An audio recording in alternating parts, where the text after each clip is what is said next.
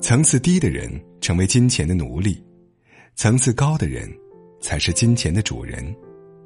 有一个主妇，老公在外面忙着挣钱，她在家负责花钱，但是，她每次花钱都会让老公很生气。家里水龙头坏了，她请人来修，人家说要换个龙头，有贵点儿的，有便宜的，要哪个？她选了便宜的，但是没过多久，水龙头又坏掉了。带女儿买衣服，女儿想要漂亮的公主裙。他却拉着女儿买了一堆几十块的地摊货，回来之后，女儿跟他大闹了一场，说妈妈不爱他。他委屈的说：“生活不就是要会过日子吗？我这是为整个家考虑呀，怎么老公和女儿都不理解我呢？”这个主妇到现在也没明白，会过日子，并不等于一味省钱，你把钱省去了，也把生活质量和对家人的爱一块儿省去了。这才是得不偿失的事情啊！曾经在一个节目里看到，钱学森的夫人蒋英，就是一个会花钱的女人。即使在经济最困难的时候，她花钱也是大气的，要么坚决不买，要么就买最好的。在她的精心打理下，孩子们穿的衣服总是经典款，既好看又耐穿，一日三餐总能保持营养均衡，就连添置的居家用品。也能既精致又实用，这样花钱，不仅家人开心，就连生活也赏心悦目。花钱虽然是再普通不过的小事，却很能反映一个人的层次。花钱小气的人，只看重眼前小利，事事寻求省钱，省去了生活的乐趣，却招来了许多意想不到的麻烦。花钱大气的人，目光更为长远，不仅自己生活的有滋有味。也更容易获得别人的认可。前段时间，网络上纷纷议论三十岁的人应该有多少存款。有一个故事说，一个单身女生三十岁的时候存款为零，还在经历换工作、跨行业的难题。我看到后惊掉了眼镜。她这些年到底经历了什么呢？原来，她毕业后挣的钱全都花在化妆品、漂亮衣服、吃喝玩乐上。上班时只知道混日子，结果总在不停的换工作、跨行业，却没想过真正的去花钱投资自己。随着年龄增长，路只能越来越窄。原本期盼着嫁个有钱人，后来才发现，嫁人这条路也不是那么好走的。那些三十多岁活得风生水起的女人都是怎样的呢？我认识一个姐姐，才三十出头。却已经是公司的骨干，去年刚给自己买了房。她告诉我，她以前都不敢在公共场合大声说话，后来下决心要改变自己，就咬咬牙，一口气给自己报了几万块的管理课程。管理课里有口才与交际课，可以训练她的表达与交际能力。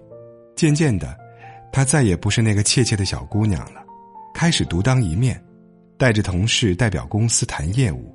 搞定了好几个大单子，就连那些网红都知道花钱投资自己的容颜，你却不懂得投资自己的成长与进步。有人问：年龄给女人带来了什么？有人回答：带来了松弛与皱纹。有人却回答：时间过处，留给女人的一定是成长与气质，而不是原地踏步。在给自己花钱这件事上，有人是消费心理。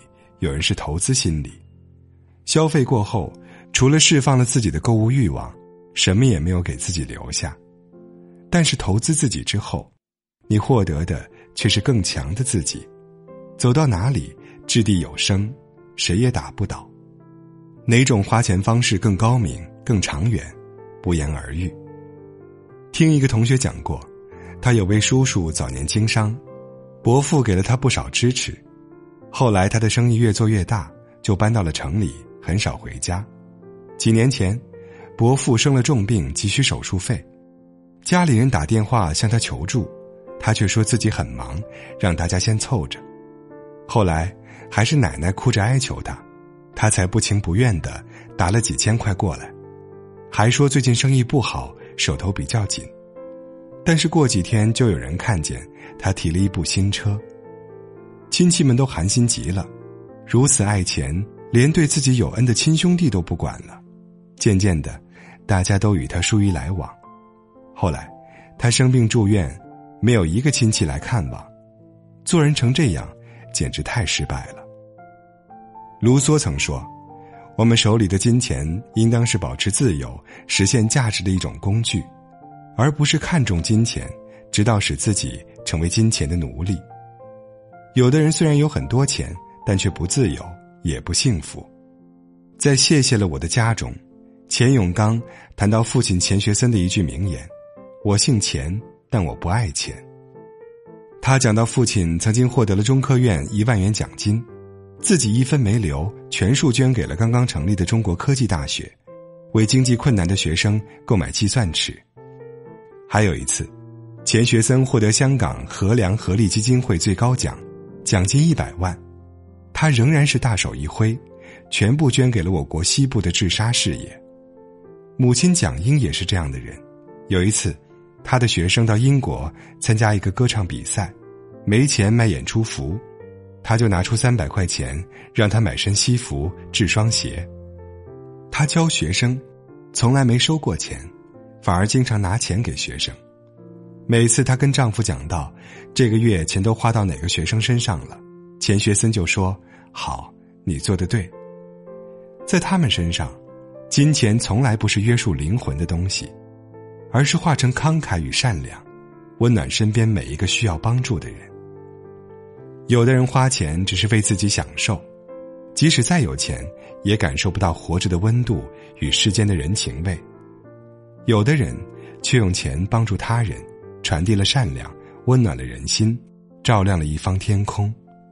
花钱的方式，也暴露了一个人灵魂的高度。《茶花女》中有一句名言：“金钱是好仆人。”坏主人，层次低的人成为金钱的奴隶，为金钱所累，自己累，别人也累；层次高的人成为金钱的主人，让金钱为我所用，与己方便，也与人方便。